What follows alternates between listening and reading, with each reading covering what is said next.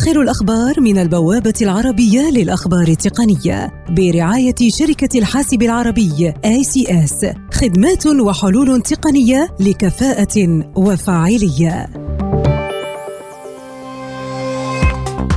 جوجل تؤكد قيامها بتجارب على نماذج أولية لهاتف قابل للطي إلى جانب اختبارها شاشات قابلة للطي منذ فترة طويلة مشيرة إلى عدم توقع وجود نسخة قابلة للطي من هواتف بيكسل الرائدة أو هواتف بيكسل 3A الأقل تكلفة في أي وقت قريب.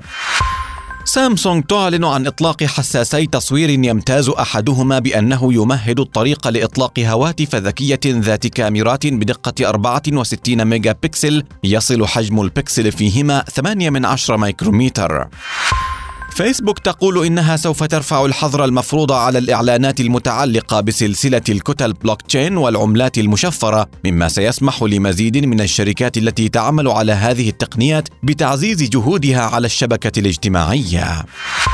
فيسبوك تخطط لاستخدام العاصمة البريطانية لندن كمحور رئيسي لتطوير ميزة واتساب الجديدة للدفع عبر الهاتف المحمول WhatsApp Pay وذلك وفقا لتقرير جديد نشرته صحيفة فاينانشال تايمز وقد أكد من قبل متحدث باسم الشركة.